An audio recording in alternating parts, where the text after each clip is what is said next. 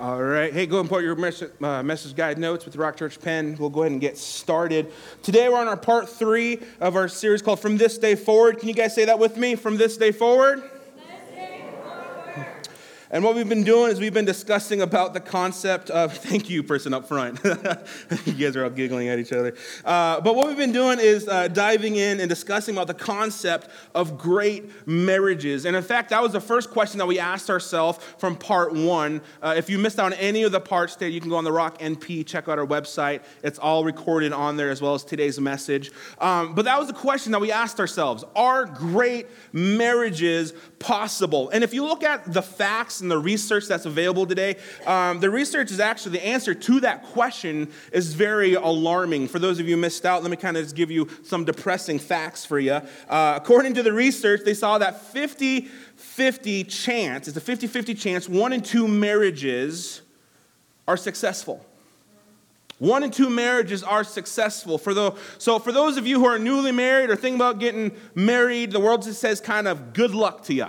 And they kind of let you hassle it out on your own. And really, that research is for Christian marriages and even non-Christian marriages. There, there's not a difference, sadly.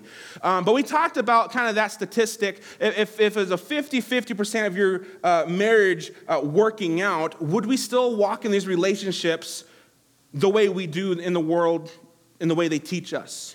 Meaning, take it for an airplane ride, for an example. If we get on an airplane, I've been saying this every week, and the pilot comes on and says, we have about a fifty-fifty chance of making it during this flight. What are you going to do? You're going to get off the plane, find a new one, right? Not good odds.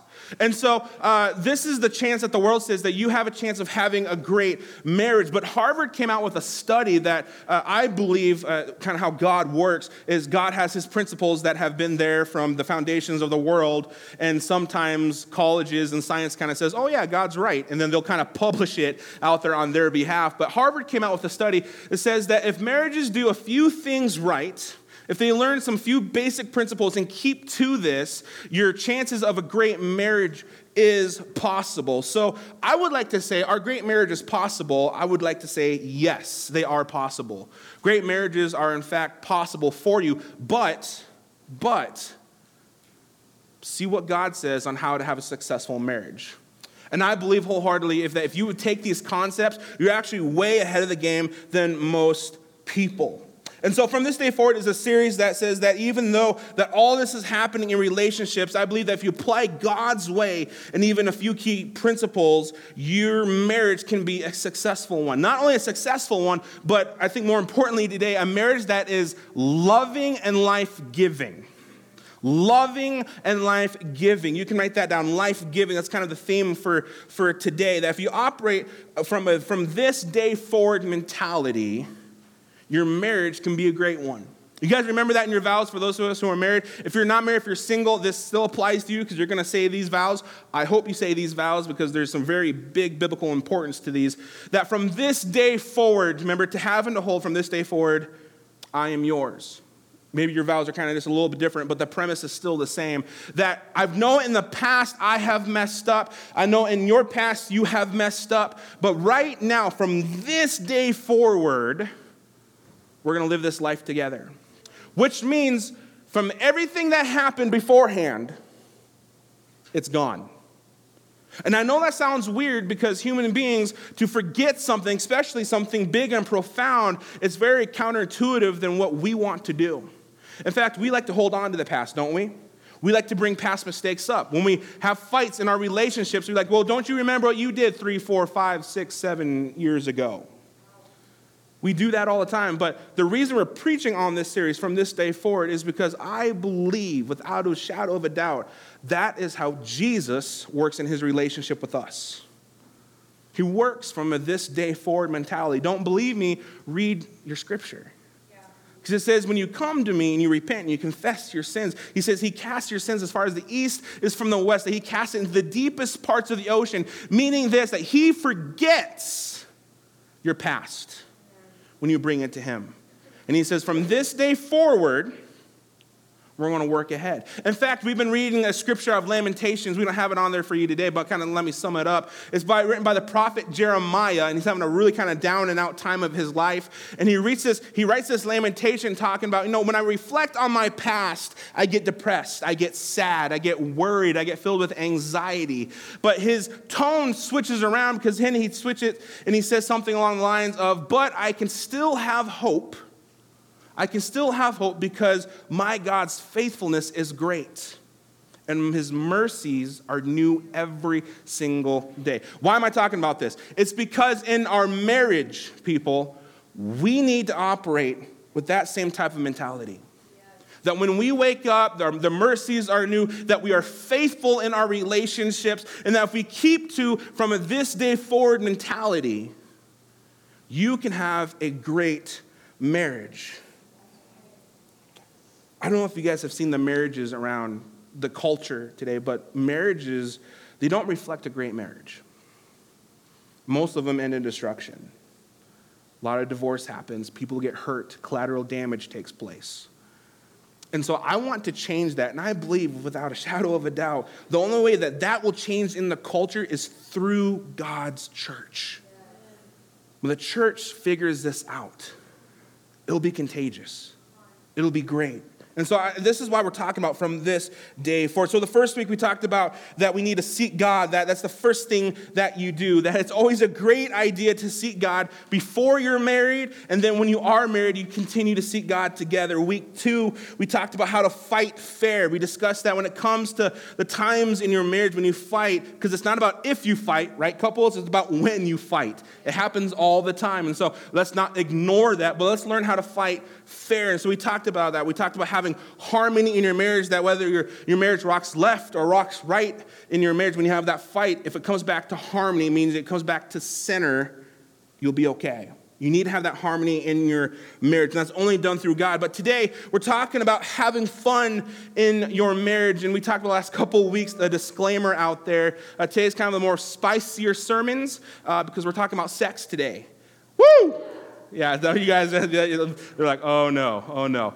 We'll talk about that. It, it, it'll be good, but we're going to talk to dive in. So if you got little kids in the room, I don't see any in the room right now, but take advantage of our Kids Rock ministry. We're going to dive into that. Uh, but next week, we're going to talk, we're going to wrap it up with a discussion of the concept of staying pure and not giving up. A really, really great uh, conclusion to the series. So let's talk about having fun. Open your Bibles to Deuteronomy chapter thirty. Deuteronomy chapter thirty. Um, if you don't have your Bibles, don't worry. They're in your worship guide notes. Um, and we're going to start there with the premise of what we're going to talk about today. This piece of scripture, because I know a lot of us, like, can we just jump straight to talk about sex? Not yet. We got to kind of build the foundation of this. But it starts in Deuteronomy chapter thirty, and it's talking about a choice that you have to make. A choice that you have to make. In fact, as I read this, when you see the word choice, can you do me a favor? Can you just circle it as we read this? Let's read this. It says this in verse nineteen. It says, today, I, meaning God, Today I have given you the choice, circle that, between life and death, between blessings and curses. Now I call on heaven and earth to witness the choice that you make. Oh, that you would choose life so that you and your descendants might live. You can make this choice by loving the Lord your God, obeying him, committing yourself firmly to him. This is the key to your life. We're all on the search for that key, right? That magical key to have a good life. Gives it to you right there. That this is the key to your life. And if you love and obey the Lord, you will live long in the land the Lord has sworn to give your ancestors, Abraham, Isaac, and Jacob. What's he saying? He's saying that you have life, and you can have life abundantly. And keep in mind, this is not just about relationships. This is about everything in your life. That if you want a true life-giving relationship, life-giving life, you need to make a choice. A choice of what? You need to make a choice of living in life, or you're going to live in death. That's a choice that you have to make. You have to make a choice of whether I'm going to live in blessing or I'm going to live in curses. And the author even goes as far as saying that he wishes that we would choose life. But to choose life, it's done in a certain way. You can't just choose life and figure out your own steps on what life looks like. There's a certain way. How is it done? It's only done through by loving God. By loving God. He takes it even another step further. He says that if you love and obey God... If you love and obey God, life is way better. For these people, it's talking about living long in a land that God had for them. For us, it shows us that it's possible to have give, life-giving relationships. It's possible, but you have to make the choice. I think a lot of times we're on the defense in our relationships, and if it goes sour, we says, oh, no, that's that's just the card I've been dealt, and I'm just going to sit in my pity party and just sit here and just cry and pout and say how life is not fair and kind of just sit in that muck and just sit in our pity party. I want to encourage you this morning, no matter where your marriage is at, where your relationships, there is a choice that still has to be made. Are you going to approach your marriage with life, or are you going to approach your marriage with death? And I know for a fact the couples in the room, you're automatically thinking, oh, well, my spouse needs to do this. That my spouse needs to approach our marriage like that.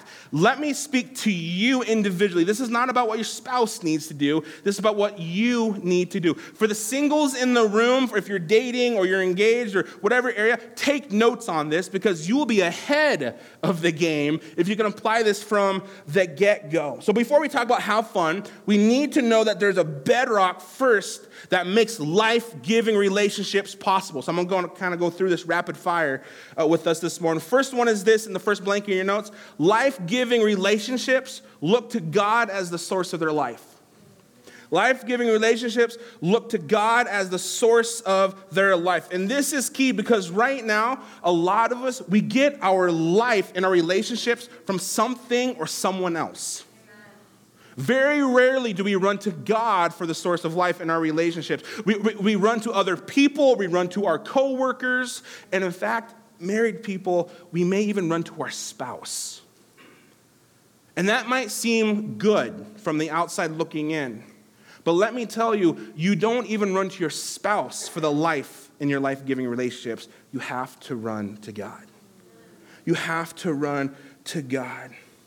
And this is why, because let, let me tell you this. We don't put the pressure on our spouse to make us happy in our relationships. We don't do that. That's not our job. And, and, and I, I say I say this, and I hope you hear me clearly.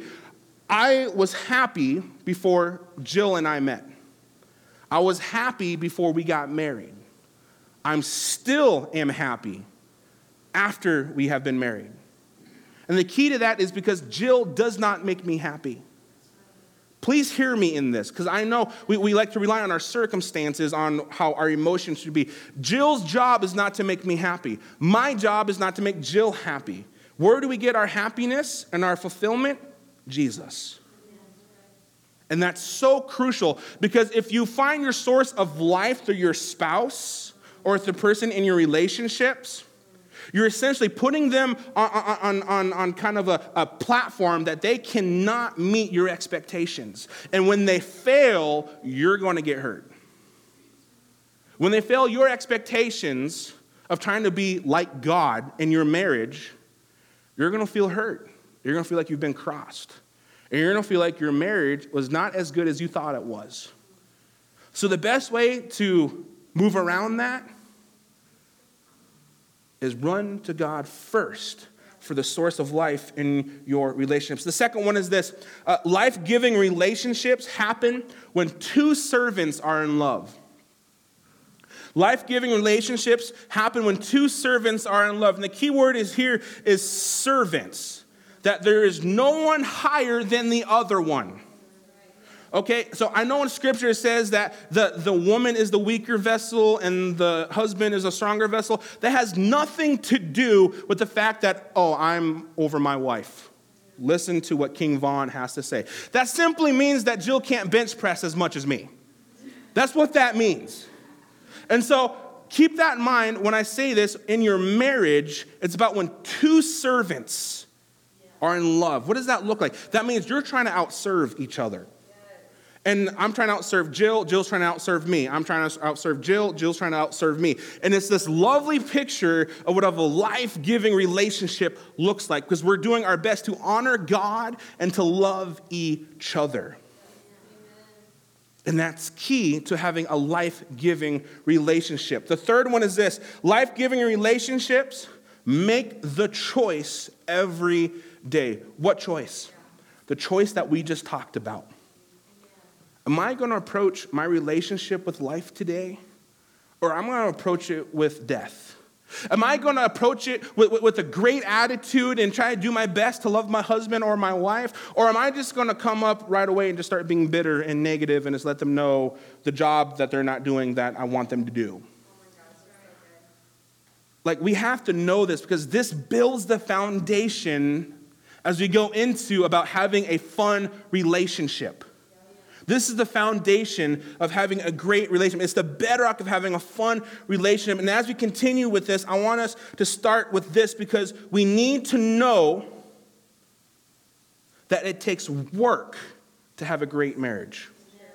Great marriages just don't happen accidentally. They don't just naturally happen. It's a choice that the couple has to make. You ask the couples in here that have been married for decades upon decades, they will let you know it's a choice to make things work and have a great relationship. It doesn't naturally happen. I like to compare it to a fireplace. Anyone have, anyone have like fireplaces at their house? No, it's kind of rare. I know some of us do, some of us don't. But relationships are, are like a fireplace. You know, uh, you have the fireplace. When the fireplace is lit, you get to sit next to it, and it's just warm and cozy, and it's beautiful. And, you know, you can sit there with your wife or your husband, and it's just romantic, and it's cozy and warm. But what happens with that fire? It dies down. And there's going to be a time that warm and cozy fire is going to dwindle to nothing but just a few glowing embers. And you're going to have to go out in the cold and chop that wood, split it, carry it in, and start that fire again to reignite that spark. You see, marriage is like a fireplace. It's beautiful when it's up and roaring, but it takes work to make it that way. It takes work to make it that way. And I know a lot of us are like, I don't have fireplace, I don't have, I mean, I got gas logs, and it's all great, and so I don't have to worry about that. But the the the point is there in itself again, is because a lot of times we opt for the easy way out, and we wonder why it's not as great as it once was. And so I want to encourage us this morning, it takes work through God to have a great marriage. It takes work to enjoy the fireplace, just as it takes work to have fun in your marriage. And so now that we know that, let's talk about having fun. Look at Ecclesiastes chapter nine. That's what we're going to be looking at for a little bit. Ecclesiastes chapter nine, verse nine. And I just want to read the first two words of this, and we're going to kind of stop right there. It says, live happily. Live happily. Let's stop there. This is scripture that God does indeed want you to live happily. Like, not like, God, you need to make me happy all the time, but if you choose life within God, you could be happy. I think a lot of times as Christians, because you can replace that with the word joy. It's actually the same meaning when you break it down. That a lot of times when we approach Christian things or our marriage, we tend to scowl a lot more than smile. We tend to speak a lot more bitterness than speak hope. And so right there, he says, live happily, live happily. And he goes on and says, with the woman you love through all the meaningless days of life that God has given you under the sun. What's he saying? He's saying right there, life sucks. That's what he's saying. Life is rough. Life is not going to be fun all the time. Life is not going to be the thing that you think it should be, but at least enjoy it in God's way while you're here. You can at least enjoy it. In fact, he goes on and says that the wife that God gives you is your reward for all your earthly toil. And that wife just simply means husband and wife. If you're going to live here with someone, you might as well enjoy it. Like, you don't need to struggle through it. You don't need to persevere through the entire decades of your marriage. That there's going to be good times, and it's okay to have those good times. There's going to be fun times, and it's okay to have those fun times. But how do we do that? How do we do that? This is where it gets interesting. You see, God made us in three different ways. Here's the three different ways. It's actually, first is our bodies, our physical part. We have our soul part, which is our emotions and our will and our mind. And there's something that's totally unique about us, that in all of his creation, he only gave it to us. And you know what that is? His spirit. His spirit. And that's why this is so important, because this is actually, when it says that God created us in his image, that's what it's talking about, that he actually gave us a spirit. Nothing in this world has a spirit. Sorry for your cat lovers and dog lovers. Nothing in this world has a spirit except for you. And that's important to know. And I believe in these three areas, God wants us to have fun in this. And please let me know. I'm not up here saying I have fun all the time and I have no bad. Like, I know everything's in seasons, but it's okay to have fun once in a while in these three areas. In all three parts, you can have fun, and God intended you to have fun in this. So let's talk about this for a little bit. The first part that you need to have fun with, and we got to start here, is emotionally. You've got to have fun emotionally. And this is typical for women. Please hear me out, because don't start throwing stones at me yet. But for most women, this kind of applies to you. And some men, this applies to you, that before you even get to the physical part of having fun, emotionally, you need to have fun. Your soul needs to have fun. But here's the thing with the emotional thing. We all have an emotional tank, which means that our emotions need to be fed. It needs to be fed. We all have an emotional tank that needs to be filled, because if it's not, we just continue to run on empty. You need to feed your emotional tank, but you know how you do that? It's through words. It's through words. But the thing with words is that while it can feed your emotions, it can also destroy your emotions. Just as we talked a couple weeks ago, your words bring life and death. First Peter, I think, says it better than I could ever say it. He says this in verse eight. He says, finally, all of you should be of one mind.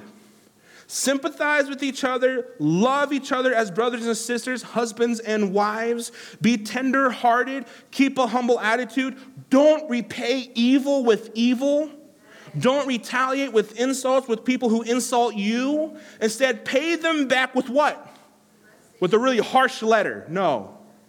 With a really good argument, and you got all this research to prove that why you are right and your spouse is wrong. No, with what? Repay them with a blessing. Why do we do that? Not because it's just a nice thing to do. Not because that's kind of the good golden rule. This is actually a calling that God himself has told you, this is what you need to do. He says, this is what God has called you to do. And in return for that, remember, I love this part, because I think a lot of times we think the people that are receiving the blessing is the beneficiary in this. But actually, in this occasion, you are actually receiving the benefit. He will grant you his blessing. Husbands, let me talk to you for a little bit. We need to take note of this, because when it comes to sex, men and women go into that very, very differently.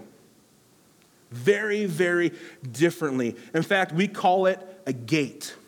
That's kind of the good scientific word for it. It's called a gate. Men and women have different gates that their emotional intimacy flows through. For women, it's called the ear gate. Men, you, come on, guys. Click that pen, start writing this down. You need to know this. Because women, they have to know, they have to know, most women, let me say that, most women, I don't want to get a letter in the mail, most women need to connect emotionally before they connect physically. They need to first connect emotionally before they connect physically. Before you even jump into the physical stuff, it's what they hear that's most important. I'm not talking about sweet talking, okay? I'm not talking about that. I, I, I'm talking about having fun with them, that where your emotions, you're transparent and you're vulnerable before them. In our current world today, that's called dating. Go on a date. Like, it's okay to have those feelings and have fun with each other before you jump into the physical stuff. It's okay to speak the words like, I love you, and I'm so glad I'm here with you, and just allowing your emotions to connect. This is the most practical way of doing it. Last week, uh, we asked you to comment on Facebook, on our Facebook page, about fun date ideas or experiences that you had. And I, I just want to share a few with you, because we, we all do dating differently. But I want to share you, share this with you. And for those of you who are married, uh, dating is still good to have in your marriage. So let's, let me read a few of these. Uh, a gentleman wrote this, says, my favorite dates have always been with my wife, going to a bunch of different restaurants in the Old Market in Omaha, and getting one appetizer, and each one was a blast. Good date idea. Those were good. Another one says, favorite date we've had would be us going on a bike route around Lincoln's Haymarket District. It was so funny watching us both wobble on the bikes and then complaining about how truly out of shape we are. That's a good date idea. These are good. Uh, another one says, uh, on the next date, we really want to go on a teenager date where we go out to dinner and we actually sit next to each other, not across the table, and see a movie with snakes, uh, snacks, with snakes, movie with snakes. I think that's supposed to be snacks, uh, followed by ice cream or a mall. Just kind of reliving a teenage date. Here's another one. It says, uh, we went out to a picnic. We went to a park for a picnic. There was a guy playing the bagpipes while there. We just had a fun afternoon listening to him and eating good food. Hopefully he was good at the bagpipes. That would not be good. Uh, here's one I like. It says, after forty-two years, my husband and I have started dating again every Saturday night. All week long, I can just, I can't wait for Saturday to come around. Doesn't matter what we do. It's just great to be looking forward to do whatever we do on date night. You see, dating is not just to go out there and just kind of slough through it. It, it actually feeds your emotional tank. And men, I know we work and we have seasons of life and we come from a really long day's worth of work, and women do too, but you need to make a date night, a dating. It doesn't have to be every week. Just go on a date every now and then. Make it a priority. Feed that emotional tank, because here's the thing with the emotional tank. If you're not feeding it, it will get its feeding from someone or somewhere else. Listen to that. If you're not feeding your spouse's emotional tank, it will feed on something or someone else. So pray that it, you are the one feeding it. It needs to be fed. Don't starve it.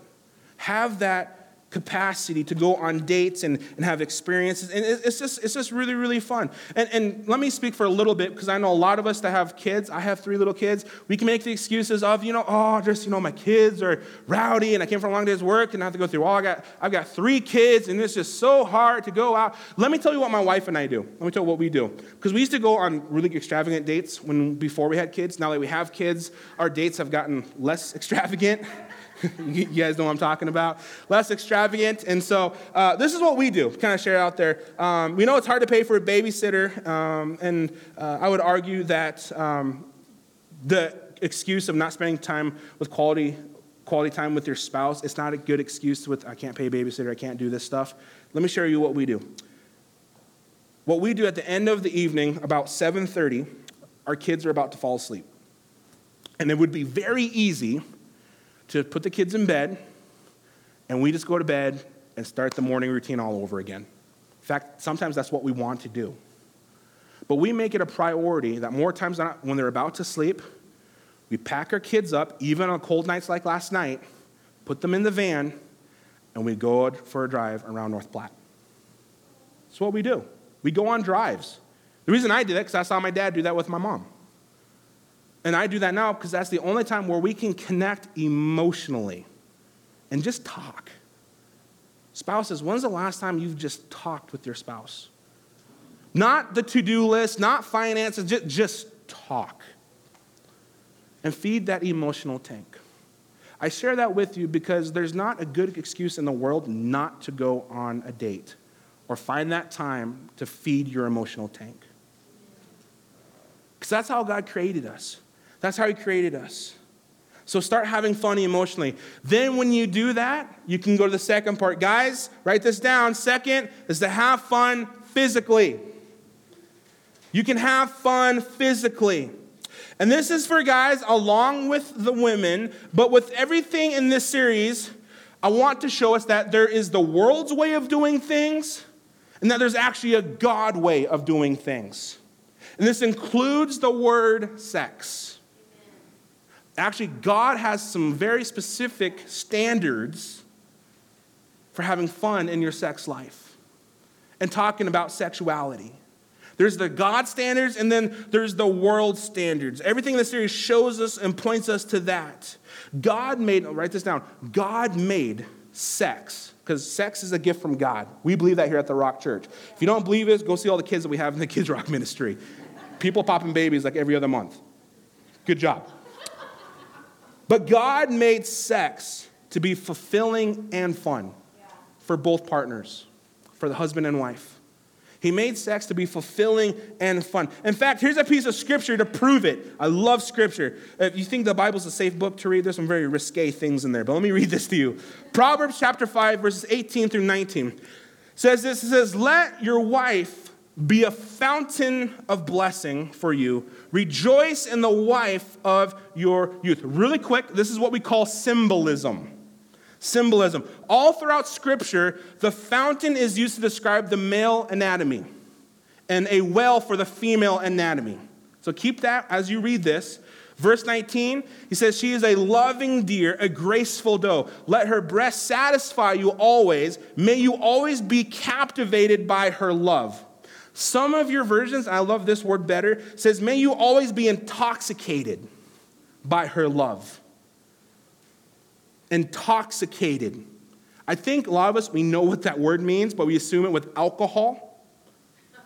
You can be intoxicated by your spouse. Like, it's possible to be so in love with your spouse, you're just you're just drowning in the love with their spouse. And I know that's so cheesy and kind of shooting that out there, but God says that. He says, let, let, may you always be intoxicated by her love.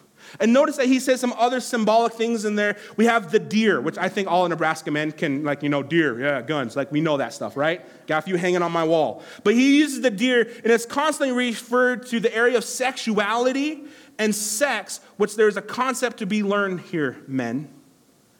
Men, we need to be careful about our approach to sex. We need to be careful about our approach to sex, because here's this. You want to know what great sex is like? Great sex is affirming, and it's tender, and it's fulfilling. Let me say that one more time, because this is not what the world teaches. Great sex is affirming, it's tender, and fulfilling for both the husband and the wife.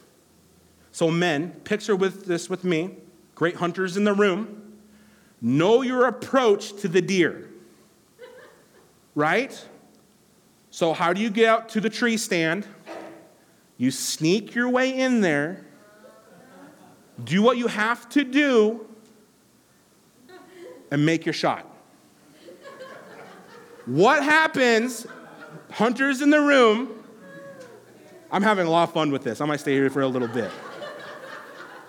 You can't just go in the meadows and say, "Here I am." Yeah. You'll scare all the deer away. Right. And there goes your hunt. And you lost. And you'll have to start again next week. Yeah. So men, know your approach. Know your approach. You have to know these things. And that is exactly, it's funny, but that's exactly why the Bible uses the concept of deer.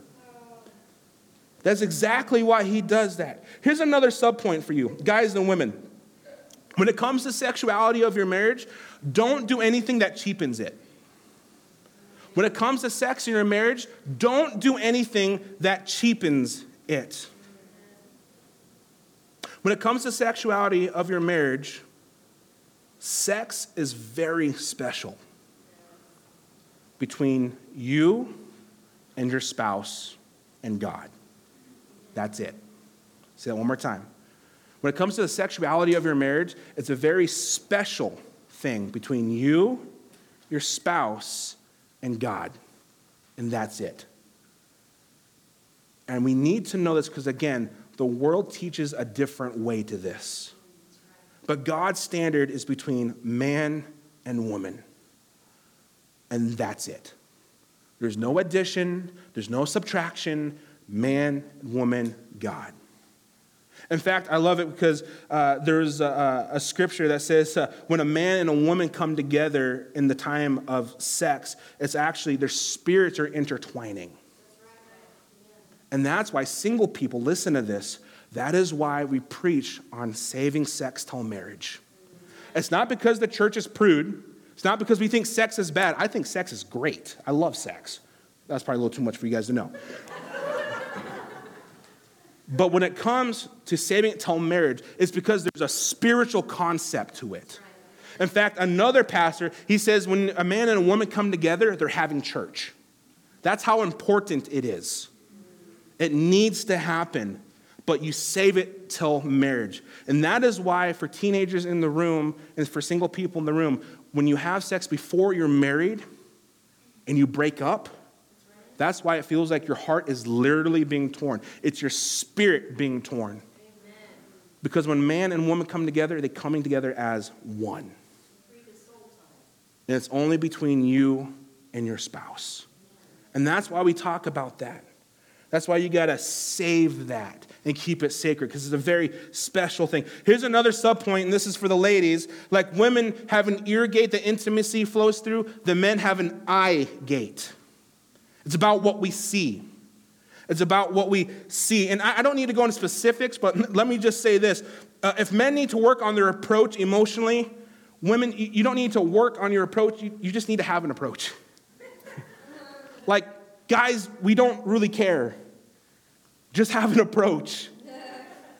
And it's totally fine, and it's okay. And if you're wondering why the sparks ain't flying and you're wearing, you know, your great-grandmother's wardrobe pajamas and this, you know, it's just solar flares couldn't get through that thing and it's just, it's not good.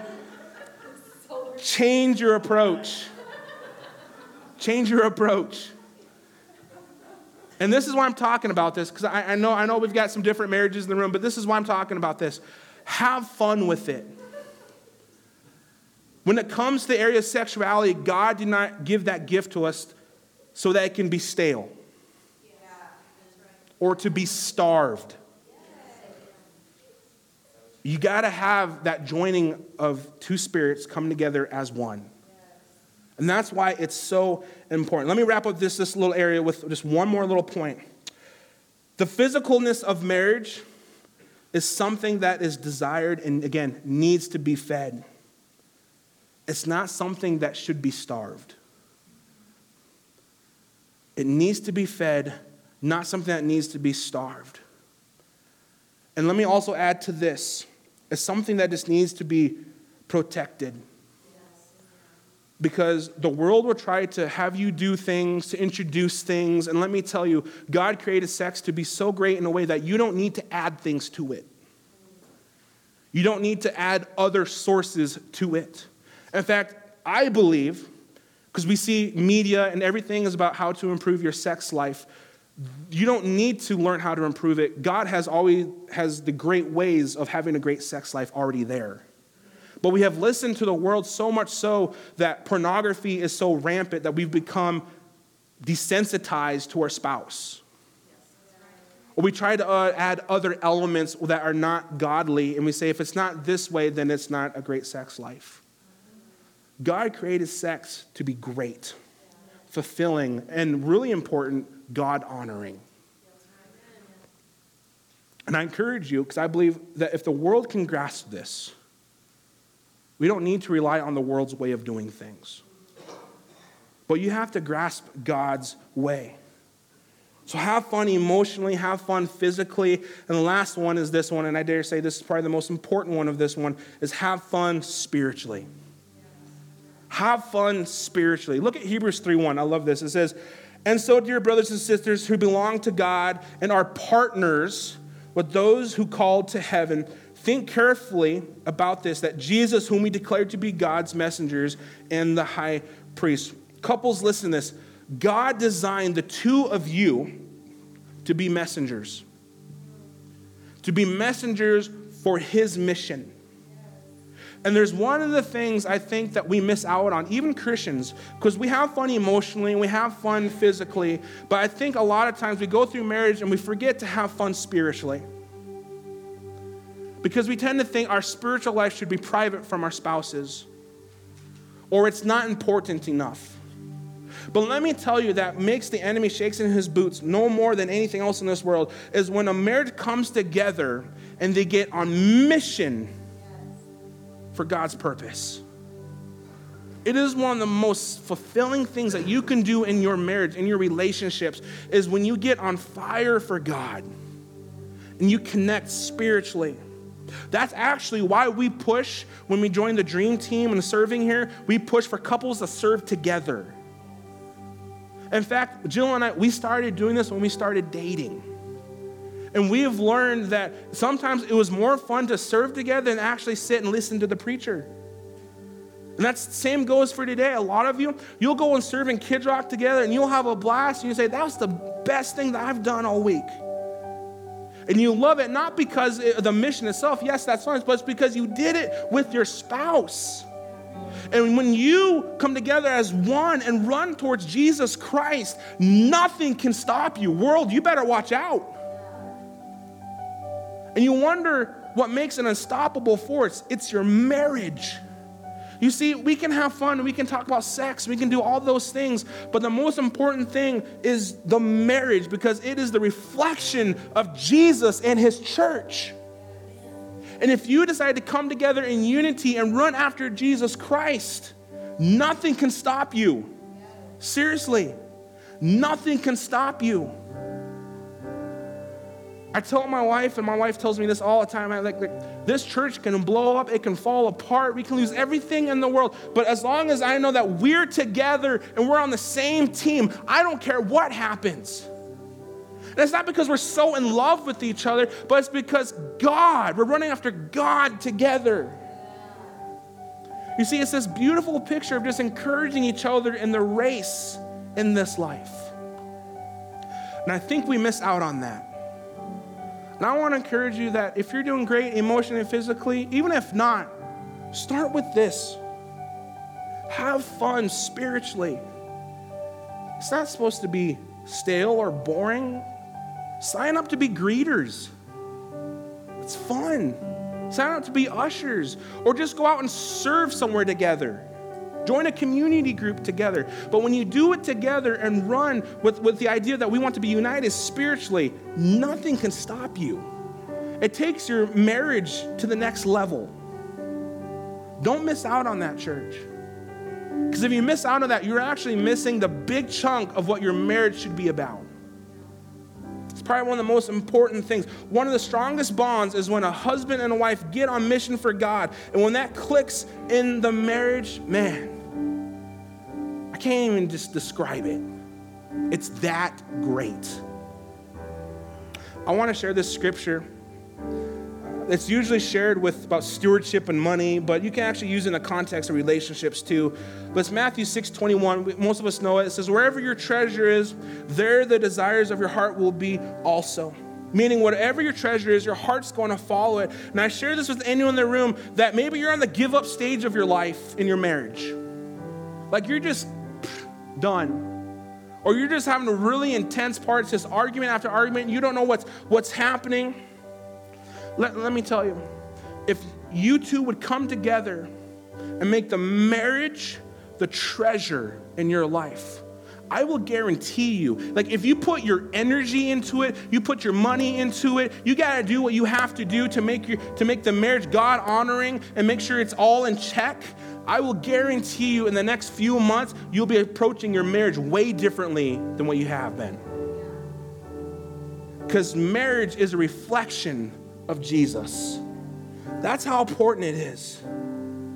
So let me end this with a principle that you can apply to all this, and I believe it'll change everything. So this last point in your notes is that is this: choices lead, feelings follow.